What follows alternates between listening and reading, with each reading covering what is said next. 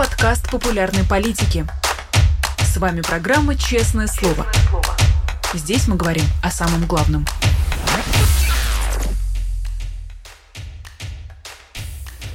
17 часов московское время. Всем здравствуйте. Вы смотрите YouTube канал «Популярная политика», программу «Честное слово». Всех предупрежу, друзья, что сегодняшний эфир с Дмитрием Быковым будет в записи, но это не повода не поставить лайк, не подписаться на наш канал и не оставить свой комментарий, и даже не участвуете в дискуссии в чате. Все это делайте, пожалуйста, обязательно. Мы попробуем обсудить с Дмитрием Львовичем все последние новости. Дмитрий Львович, здравствуйте. Здрасте, Нино. Простите, что нам пришлось немножко сместиться, но я перед вылетом в аэропорту, поэтому иногда в наш разговор будет вторгаться э, аэропортовские объявления, но вы не обращайте внимания, мы постараемся не отвлекаться от существенного. Постараемся. А, но я сначала хотела поздравить вас, Дмитрий Львович, с выходом книги ВЗ. Как оно? Как, как полет? Знаете, Нино, э, с одной стороны, я очень рад. С другой стороны, да, и благодарен, конечно, издателю, потому что э, издавать такую книгу сегодня, да еще по-русски, большой риск, и прав совершенно Жору Рушадзе, говоря, что по головке не погладит никто. Я, в принципе, готов к любым русским реакциям, вплоть до объявления меня пособником экстремизма и терроризма. Это совершенно неестественная вещь, потому что Зеленский, э, вероятно, самый страшный, самый опасный враг нынешней российской власти – одна только, одна вещь только будет для меня э, оскорбительной, если до нее дойдет. Я никогда не брал ни у Зеленского, ни у других украинских э, должностных лиц ни копейки на написание этой книги. Я писал ее для того, чтобы для самого себя разобраться в ситуации, понять и объяснить феномен Зеленского, а заодно феномен Владимира Путина, потому что там вот эти два симметричных Владимира, два капитана, капитан КГБ и капитан КВН, составляют, собственно, такую пару, которую я и рассматриваю. А книга сугубо аналитическая, не политическая. Она анализирует приключения люциферианского мифа в наше время. Кто-то будет, наверное, разочарован, кому-то, наоборот, она понравится. Но для меня, э, знаете, важно было, почему это сделать. Мне нужно было как-то поучаствовать в этой ситуации, как мне кажется, на стороне добра. Без этого мне представлялось мое небокопчение э, довольно праздным. Мне кажется, я сделал то, что мог, и сделал то, что должен был. Ну, в общем, как у меня когда-то говорилось в предисловии в другой двухбуквенной аббревиатуре к ЖД, может быть, я написал неправильную книгу, но мне важно было сделать то, что я хотел. А Владимир Зеленский знает о ней? Что он сказал? Знает. А что он скажет, я не знаю. Он человек не очень предсказуемый, но Одну его оценку мне передали, хотя я не уверен в аутентичности этой передачи, за что зато продаю. Читал со жгучим интересом. Интересно было, чем кончится. Мне тоже интересно, чем кончится. Но надо сказать, что книга заканчивается не на хронологической точке зрения, а на одном чрезвычайно важном, на мой взгляд, событии и чрезвычайно важном его высказывании. Это а, ну, не будем лишать читателя, не будем спойлерить, не будем лишать читателя удовольствия самостоятельного поиска. Я гарантирую только одно. Читается она легко, потому что все связанное с Зеленским интересно. Вы хотите, чтобы эта книга что-нибудь поменяла в жизни России или Украины? Знаете, э, ну вот таких амбиций у меня нет. Если Евангелие ничего не поменяло в жизни России, то куда тут рассчитывать мне с моим жалким творчеством? Я думаю, что у любой литературы есть только одна функция, по большому счету. Люди, которые считали себя выродками, понимают, что они были правы, невзирая на то, что весь мир против них. Сегодня в России есть люди, которые думают так же, как я. Далеко не вся Россия купилась на ресентимент. Далеко не вся Россия путинизирована, и уж подавно не вся Россия поддерживает войну. Для этих людей, у которых будут все возможности и получить, и прочесть эту книгу уж, об этом мы позаботились, для этих людей очень важно сознание своего неодиночества. Как для выродков в обитаемом острове очень важно было знать, что они не одни такие – Понимаете, потому что вообще чувствовать себя выродком обидно, а чувствовать, что нас таких много, это вот уже э, полезные эмоции. Я, знаете, сейчас читаю такой курс, он называется «Поэтика триллера». И там я говорю о специальных триллерных эмоциях. Вот дело в том, что взаимоотношения вампиров, это, кстати, очень хорошо показал Пелевин, это отношения выродков, отношения особенных. Они изгои, но друг другу они чувствуют поразительную смесь нежности и брезгливости. Вот я бы хотел, чтобы мой читатель, а, который чувствует брезгливость к себе всего остального мира, утешился и понял бы, что он не один такой, и что в сущности он понимает все события правильно. Сегодня в России очень трудно быть на стороне добра. Но для тех, кто умудряется, это книга Скажем вашим читателям и нашим зрителям во многом полагают множество пересекающиеся, что ссылка на книгу есть в, как минимум в телеграм-канале Дмитрия Львовича. Там все удобно, поэтому скачивайте, покупайте. Я как человек, который читает эту книжку сейчас, э, лично ее очень рекомендую. Э, перейдем дальше к обсуждению, Дмитрий Львович, тем более, тем более вы сами сказали про путинизированную Россию и про тех, кого очень много. Буквально сегодня в Москве очередной шабаш Э, очередной сеанс массового гипноза, где э, люди за 600 рублей будут изображать горячую радость по поводу аннексии украинских территорий. Но самое интересное, что в отличие от предыдущих таких празднеств, Владимир Путин решил не приезжать. Почему, как вам кажется? Ему не радостно? Не хочется праздника? Ну, знаете, не должен царский глаз на воздухе теряться по-пустому. А Владимир Путин считал важным для себя приехать в Лужники – на тот действительно чудовищный шабаш, он у меня в книжке подробно описан, когда мариупольских детей заставляли благодарить за то, что их лишили города и семьи. Вот это был действительно ужас, и в этом Владимир Путин не мог не поучаствовать, потому что это была эксклюзивная мерзость. А что касается нынешнего, понимаете, мне кажется, ему сейчас невыгодно позиционировать себя как празднующего. Он сейчас настаивает на том, что он деловит, на функции делового переговорщика, который встречается с лидером Судана, поясняет ему, что такое наушники. А для э, собеседника Рамзана Кадырова, который умудряется не спросить его о том, почему его сын избивает заключенных и так далее. Иными словами, Путин конца сентября 2023 года – это человек, озабоченный мобилизацией, переговорами, дипломатией. Это никоим образом не празднующий и не праздный а, руководитель. Особенно важно, что он накануне этого мероприятия заговорил о добровольных формированиях о том, что дело вагнеровцев будет продолжено, и о том, что помимо, безусловно, существующего в России и, безусловно, приближающегося осеннего призыва, будет большое количество так называемых добровольцев. Это весьма любопытно. Я полагаю, что здесь как раз имеет дело вот уж где чистый шантаж, потому что людям обещают деньги за участие в абсолютно неправедной и абсолютно убийственной для них войне.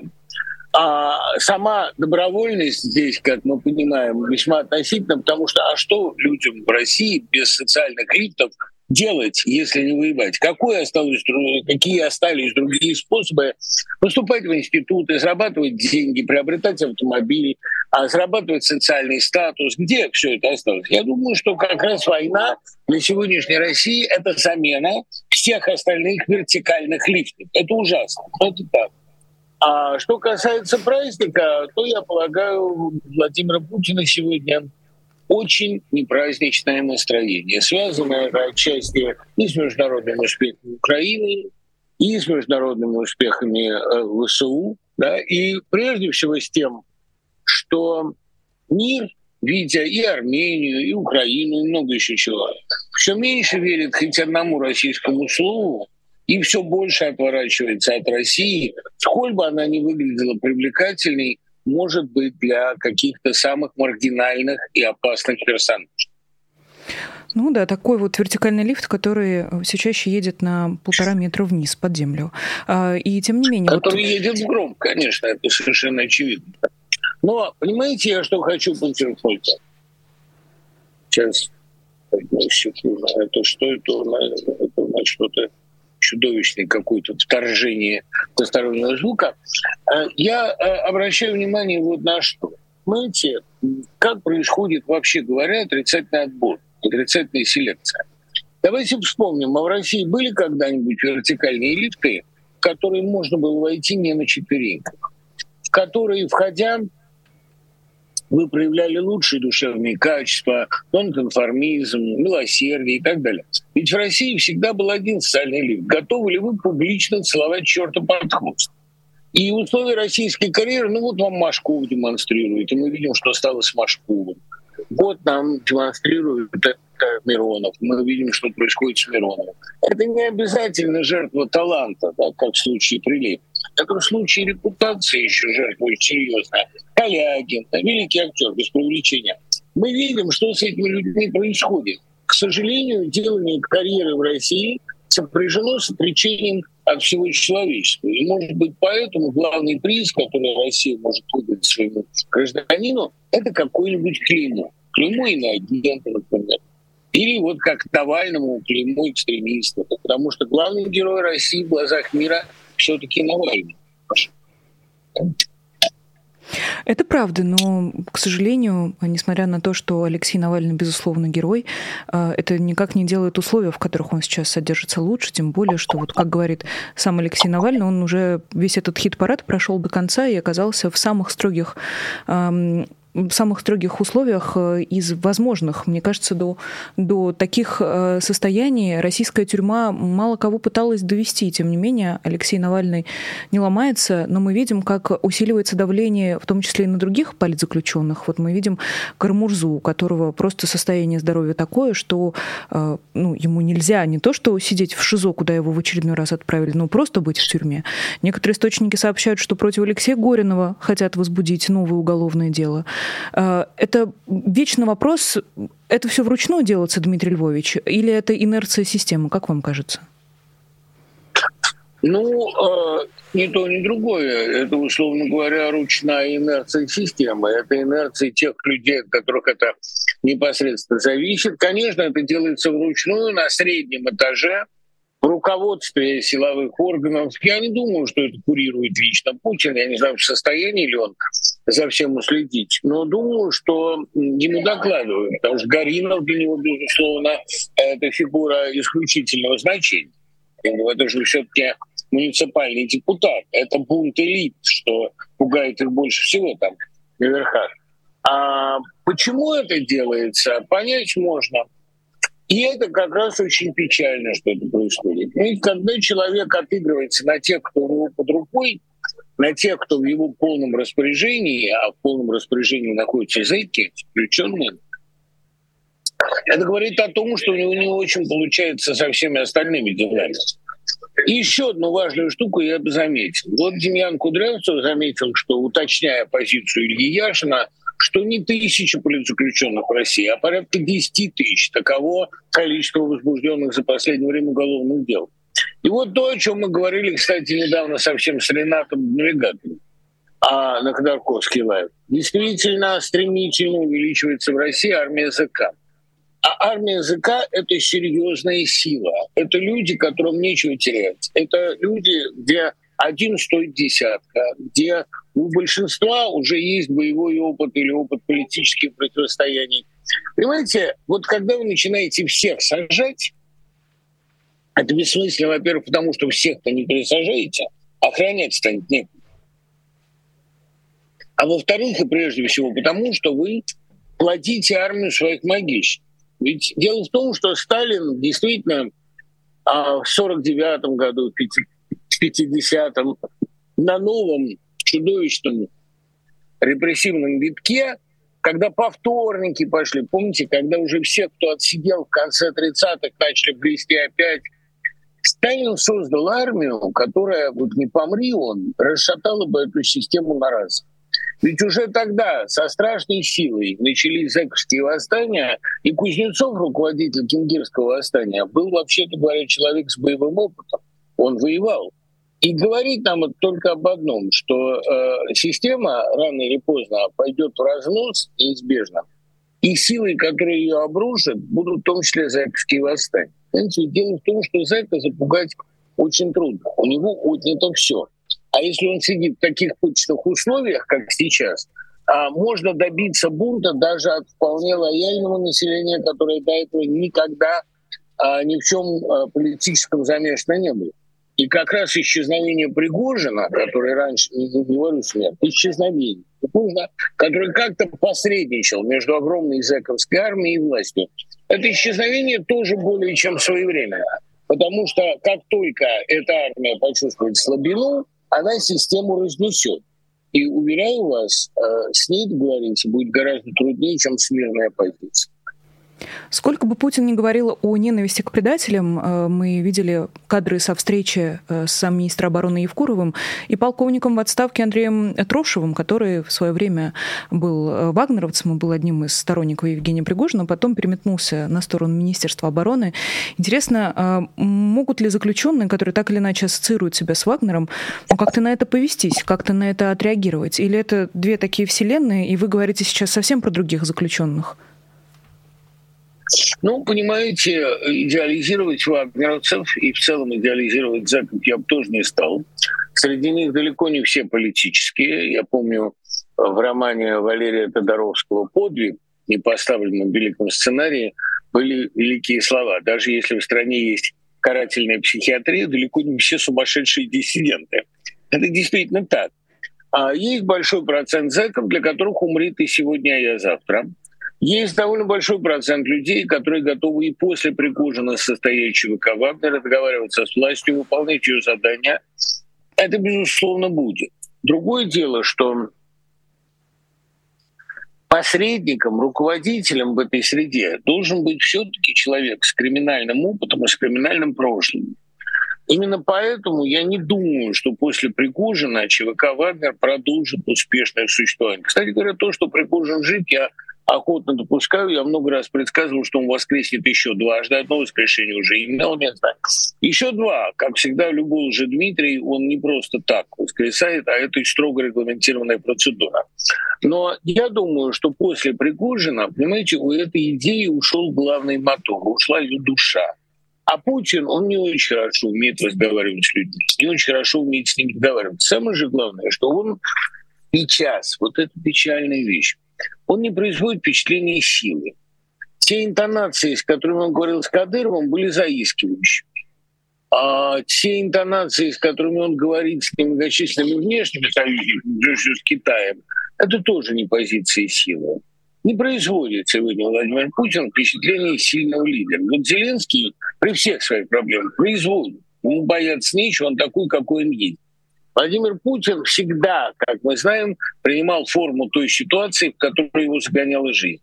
И я не думаю, что сегодня среди своего окружения он воспринимается как сильный человек. Это очень горько, потому что когда эта система перестанет быть управляемой, она начнет ломать дрова, начнется смута, начнется большая кровь, и это очень горько. Это более горько, чем, а, ну, во всяком случае, более опасно чем любая стабильность. Но эта стабильность закончится. Создается ощущение, что Владимир Путин фигура слабая, окруженная фигурами трусливыми. И в противостоянии слабого против труса вы бы на кого поставили, Дмитрий Львович? Знаете, я не очень понимаю, кем он окружен. Вот это информация, которую мы совершенно не знаем. Мы вообще не представляем, кто ему готовит, кто ему докладывает, кто является доверительными людьми, да, так называемыми доверенными лицами – кому он сегодня, э, кому он прислушивается, кому он склонен доверять, рассматривает ли он идею преемника или понимает прекрасно, что после его президентского срока немедленно начнется Гаагский. А не очень понятно. Даже у Зеленского, который вообще я все время с ним сравниваю, потому что это противопоставление очень очевидно. Даже у Зеленского в условиях военного времени преемников хоть отбавляй, и желающих хоть отбавляй, и многие справятся. А кто может быть вокруг Путина и кому он доверяет, это совершенно не видно. Думаю, что сейчас уже никому.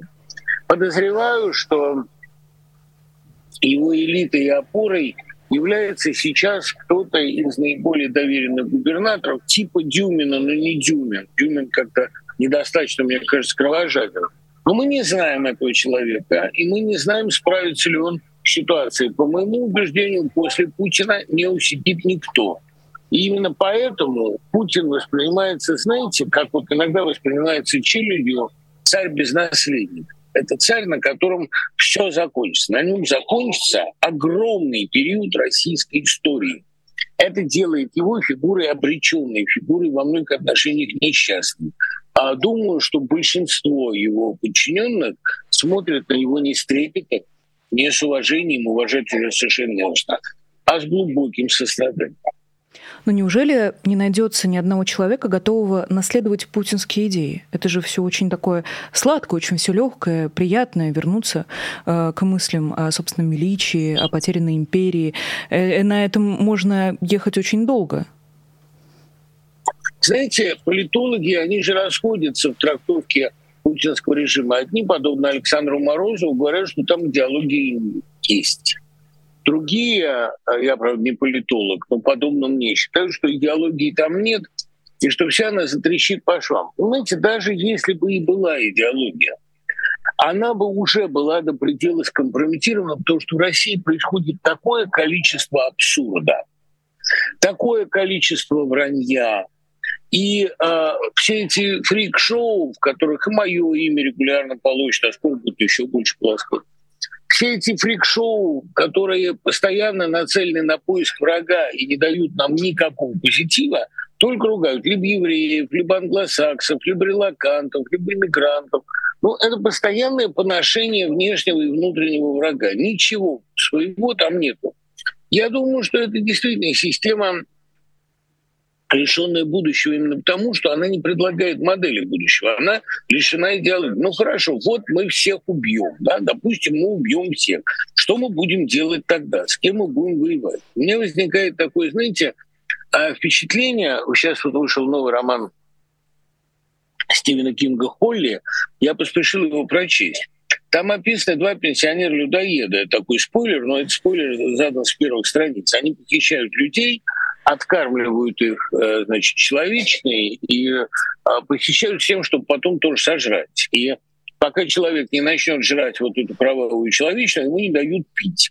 Как всегда, у Кинга пытки описаны подробно, достоверно, страшно, непонятно только зачем. Вот когда я читаю описание этих двух пенсионеров, я все чаще думаю, кого они мне напоминают с этим кровавым причастием. Эти два старика, которые устраивают себе напоследок, они очень дряхлые уже, устраивают себе напоследок вот это старческое развлечение.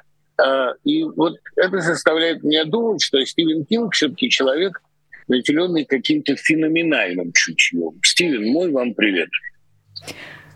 Ну, тут тем интереснее, Дмитрий Львович. Вот мы говорили про какое-то бесконечное одиночество и тоску Владимира Путина, и я все думала, а кто мог бы быть вторым пенсионером? Если с одним все понятно, с одним все понятно, то кто второй, кто подельник Владимира Путина? Есть ли кто-нибудь номер два в его окружении? Ну, таким человеком очень долго пытался стать Дмитрий Медведев, пытался стать Шойгу. Понятно, что это не он. Но да, сегодня, кстати, о себе теперь напоминает и Сурков царской ласки захотелось. Он тоже написал концептуальную статью про русский север, видимо, за тем, чтобы а, предотвратить поворот на восток. Кстати говоря, статья по напыщенности, по претенциозности напоминает худшие, а, худшие дни 12-13 годов, когда каждому турковскому слову прислушивались как к авгурскому. И сейчас, конечно, ощущение ужасной неловкости. Из-за этого претендентов на то, чтобы быть вторым, на то, чтобы быть ближайшим конфидентом, очень много. Я думаю, что сам он в качестве такого э, второго рассматривает Си Цзиньпин, потому что ясно совершенно, что в России равных себе он не видит. Это все для него так мелочь. А вот и это такой, да, или Трамп, кто-то вот из этих. Но в романе Кинга сказано, что у Трампа шансов больше нет, а Кингу я в этом плане очень верю. Отношение его к Трампу, кстати говоря, там в одной главе вообще потрясающе, когда Холли, главная героиня, узнав, что победил Байден, с облегчением рыдают, уронив голову на стол, и это душевный, мощный кусок. Может быть, вот второй — это Трамп. Именно потому, что вот два циничных популиста, готовых решить на все — не имеющих идеологии, имеющих такую примитивную блатную гопническую харизму. А вот, наверное, да, наверное, Трамп он рассматривает как такого второго. Тем приятнее думать, что э, шансов у Трампа с моей точки зрения немного. Хотя, помня о провале прогнозов 2016 года, крупных ставок я делать не стал бы. И мы не будем. Э, но избавиться от этой, от этой картины в собственном воображении совсем не просто, Дмитрий Львович, да, когда да, вы посадили. Вот, вот два пожилых друга. Это, ну, как было когда-то с Берлускони. Знаете, вот страшная вещь, но он не доверяет своим.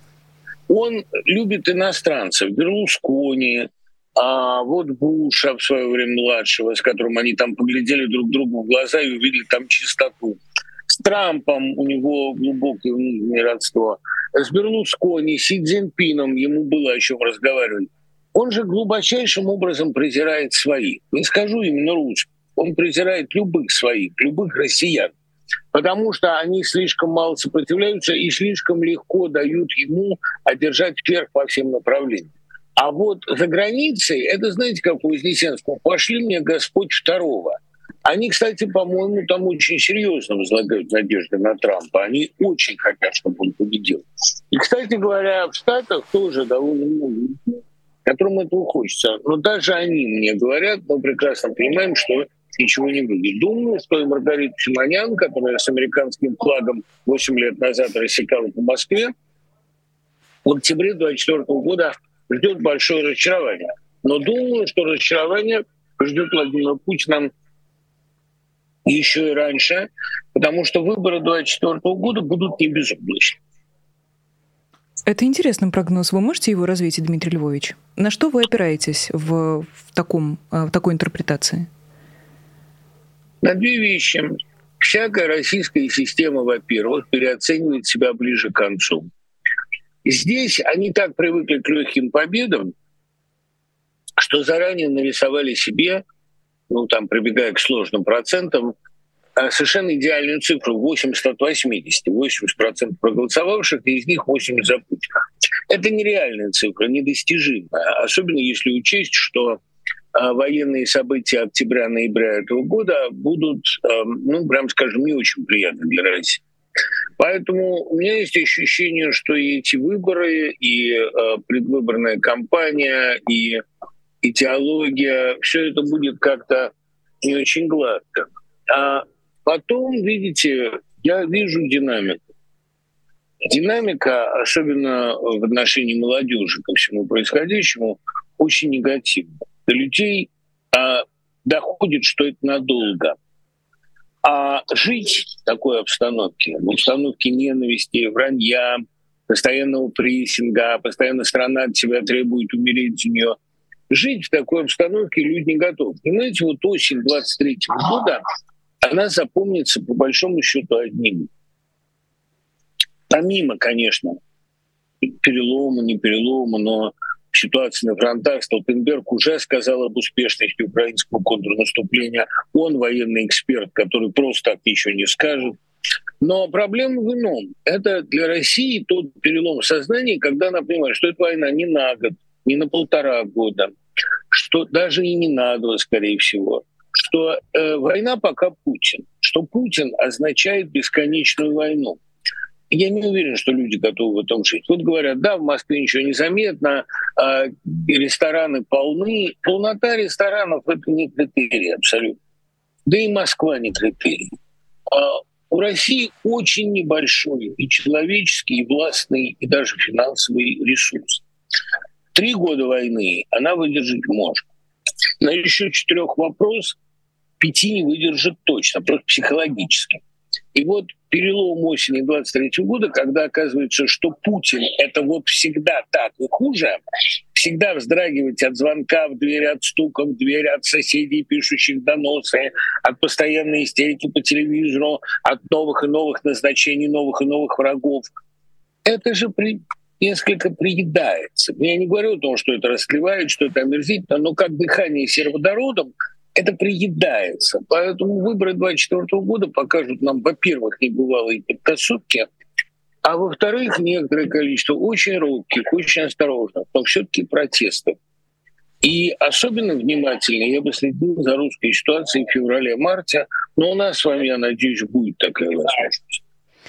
Сергей Шойгу говорит чуть более определенно, хотя очень сложно трактовать э, эти цитаты. И несколько раз прочитала, и кроме числительного там ничего не понятно. Э, и есть предположение, что план у Министерства обороны есть до 2025 года. Но это в целом ложится в ваше общее предсказание, ваш прогноз. Ложится, да.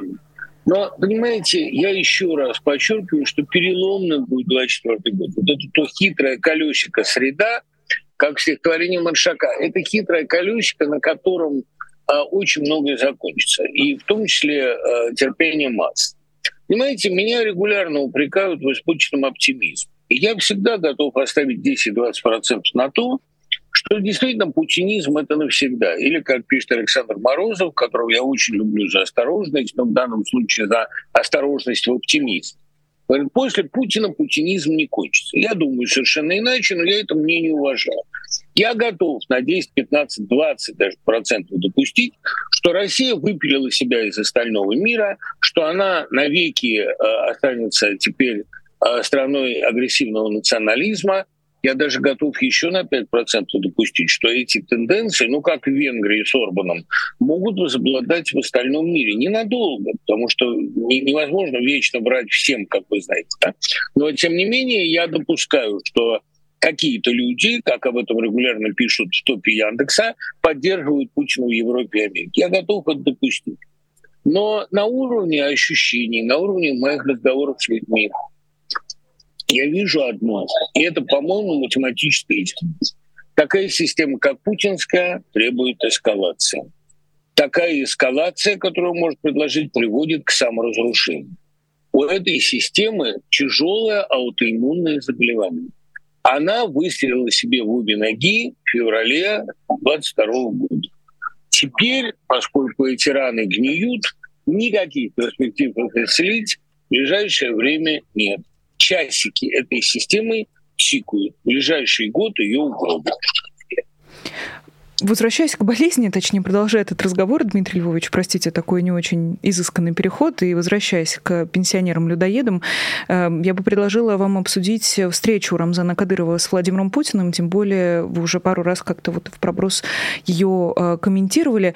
Какое общее впечатление она у вас оставила? Вы наверняка видели эти кадры, как э, Рамзан Ахматович, заметно повеселевший, порозовевший, поздоровевший, докладывает Владимиру Путину, как они там каждый день кого-то уничтожают, уничтожают, кого-то захватывают в плен?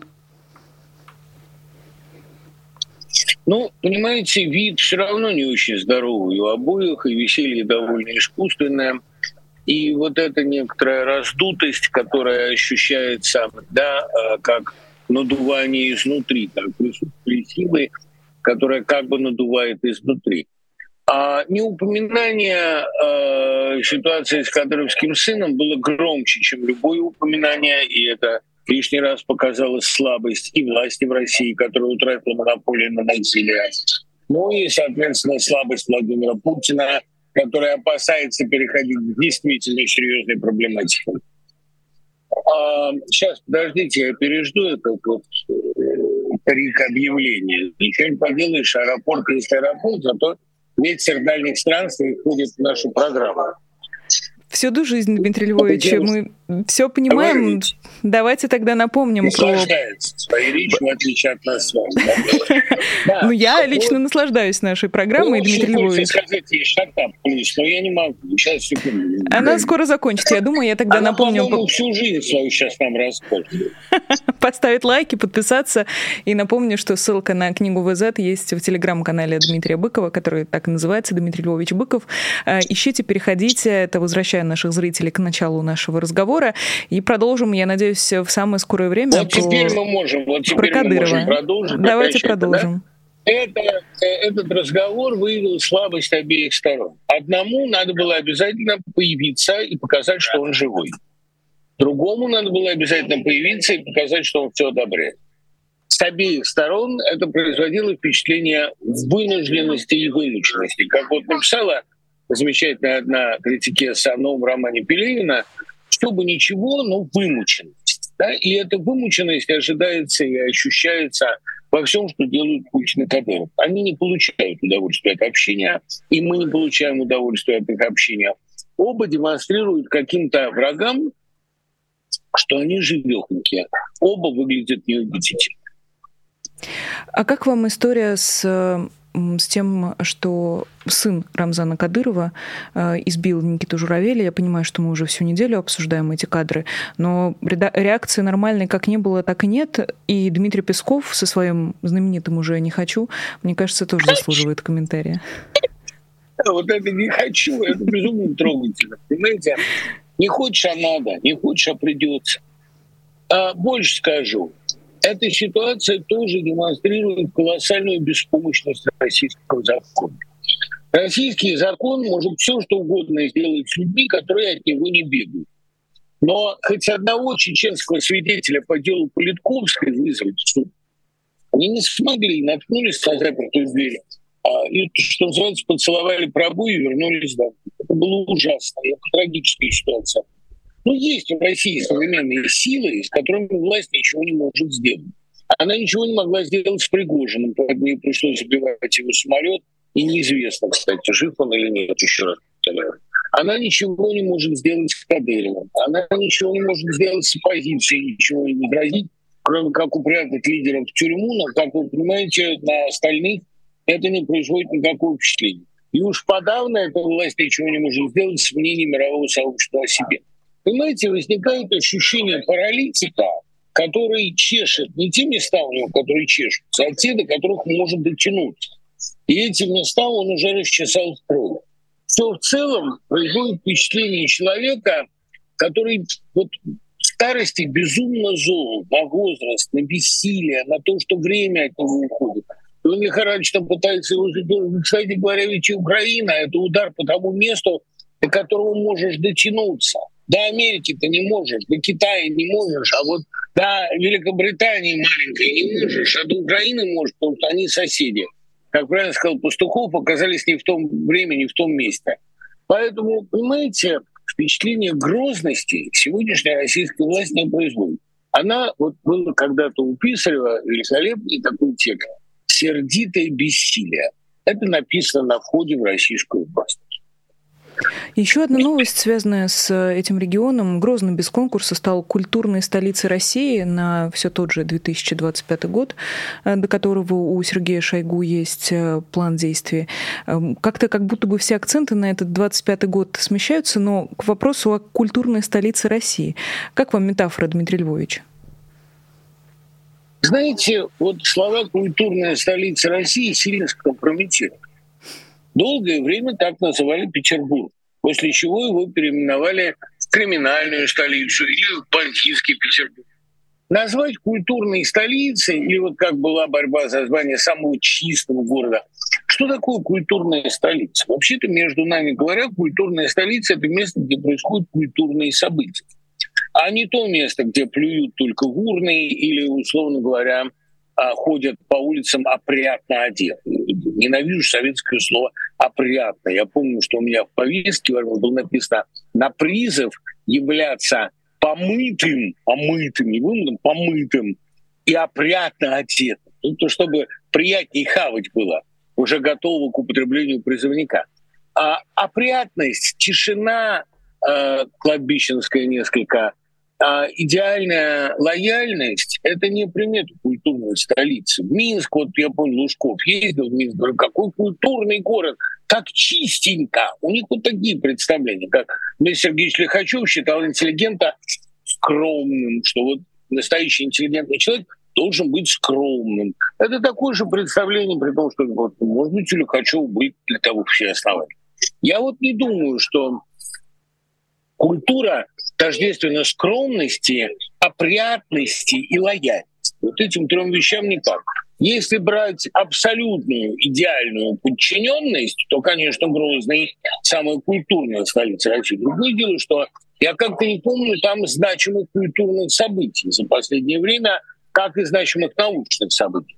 А по большому счету культурная столица России находится сейчас в Будве, где происходит фестиваль «Слово нового». От всей души приветствую участников этого фестиваля, желаю им успеха и поздравляю их с тем, что культурная столица России расположена сейчас где угодно, кроме России. Поймала себя на том, что совсем никак не могу не визуализировать, не представить себе 2025, в котором Грозно будет культурной столицей. А, и как раз в продолжении этого ощущения а, новость, скорее всего, хорошая. Я уже так с опасением даю эти оценки. На свободу вышел последний осужденный фигурант дела нового величия Павел Ребровский. А, дело началось в 2018 году. Я хорошо этот 2018 год помню. Кто бы мог подумать, что всего через каких-то пять лет мы окажемся в нынешней точке, точке. А, какое у вас ощущение от будущего, Дмитрий Львович? Простите за такой очень размазанный и размытый вопрос, но а, Полагаю, только такими категориями мы и можем сейчас оперировать, учитывая полную, тотальную непредсказуемость. Нет, ну видите ли, слава богу, что вышел. Вышли фигуранты болотного дела, вышел фигурант по делу нового величия, будут фигуранты дела сети. Мы привыкли же очень радоваться тому, что кто-то вышел после долгого заключения. Мы не ужасаемся тому, что у человека было украдено 5 лет жизни, у кого-то 7 лет жизни. Мы говорим, что э, слава богу, не убили, слава богу, вышел. Да? До чего же мы гордимся сволочи, что он умер в своей постели. Да, то, что люди выходят на свободу, это вот еще хорошо. Но, правда, мы видим прекрасно, что есть люди, которые будут сидеть в ППЖ, пока Путин жив. Таков, например, Алексей Навальный, которому будут придумывать новые и новые срока, новые и новые обвинения, а он к этому давно уже относится с черной страшной иронией, с железным смехом, как пишет об этом Грин. Поэтому, понимаете, вместо того, чтобы радоваться выходу на свободу а, еще одного фигуранта, еще одного дутого дела, в данном случае нового величия, только одно я с ужасом хочу сказать. Знаете, когда эти люди сидят, у них и у нас воруют нашу жизнь. Жизнь, которая могла быть потрачена на благо России, в конце концов. А тратится либо на отсидку, либо на выжигание. И это воровство гораздо страшнее, чем любое другое. Вот этим ворам пора дать кровь. А это можно будет чем-нибудь компенсировать? Есть что-то равновеликое потерянному времени? Солженицын говорил, что а, выздоровление от смертельной болезни обрадовало его в свое время даже больше, чем выход на свободу. Но не всем же, понимаете, так везет заболеть раком в ссылке и чудом вылечиться. Компенсировать это можно колоссально сильным э, напряжением жизни. Понимаете, невероятным напряжением и радостью той жизни, которая в России наконец настанет. Но если она настанет в ходе, так сказать, объективных биологических перемен, а не в ходе победной борьбы, то я не думаю, что это хорошая компенсация. Как это не ужасно, не но, вот приходится повторить слова Людмилы Петрушевской. Вроде бы трава растет, и жизнь вроде как неистребима, но истребима, истребима, вот в чем дело. Эти слова, которыми заканчивается смотровая площадка, лучшая повесть Петрушевской, я все чаще повторяю про себя. Вы говорите про напряжение жизни, а я вспоминаю э, метафору, которую вы тоже часто прибегали в наших разговорах, про гнилую картошку, которая течет сквозь пальцы. Какое напряжение жизни можно обнаружить в сгнившем овоще? Ну, понимаете, ведь эта гнилая картошка не всегда будет олицетворять Россию. Будет время, когда управлять Россией будут совсем другие силы, когда она будет не изолирована от внешнего мира, когда она будет откликаться на реальные вызовы, когда в конце концов власть будет заниматься реальным делом, а не отлавливанием и отслеживанием внутреннего врага.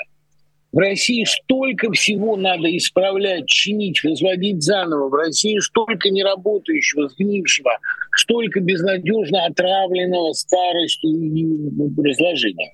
Это будет огромная работа. И это будет очень напряженная жизнь. Я с радостью думаю о том, что у меня будет беспокойная, веселая старость, посвященная строительству новых образовательных, культурных институтов, просто сочинению новых хороших Это все, безусловно, так. Но вот вопрос, понимаете, это ужасное, это гнилое, что отравляет сегодня всю нашу среду, оно исчезнет естественным путем, или мы все-таки его вычистим? Если вычтем, есть шанс, что у нас будет еще несколько лет счастья. А если само, есть шанс, что атмосфера будет отравлена, почва будет отравлена очень сильно. И то, что на ней вырастет, тоже будет не очень здорово. А есть такой шанс? Есть. Приходится это признать. Да, в Чернобыле тоже что-то растет, но если в этом смысл. А, спасибо вам огромное, Дмитрий Львович. До встречи на Спасибо следующей вам, неделе. Увидимся через неделю в более стабильной обстановке. Пока. Все непременно. До встречи. Спасибо вам огромное. Это был писатель, поэт, литератор и журналист Дмитрий Быков. А, спасибо большое всем, кто нас слушал и смотрел, всем, кто дослушал до конца. Не забудьте, пожалуйста, поставить лайки и подписаться. И я практически уверена, что нам что-нибудь прислала Елена Дитрих. Я этого еще не знаю. Эфир а, еще не состоялся, точнее, состоялась запись, но саму запись вы увидите всего лишь через час с небольшим. Спасибо большое всем, кто нас поддерживает и делает это, в частности, через Patreon. И вы тоже можете присоединиться к людям, которые это делают. Меня зовут Нинор Сибашвили. А, спасибо всем, кто провел с нами эту неделю, всем, кто остается на популярной политике. Мы продолжаем нашу работу. Увижусь с вами уже на следующей неделе. Все равно до скорой встречи. Всего доброго и пока.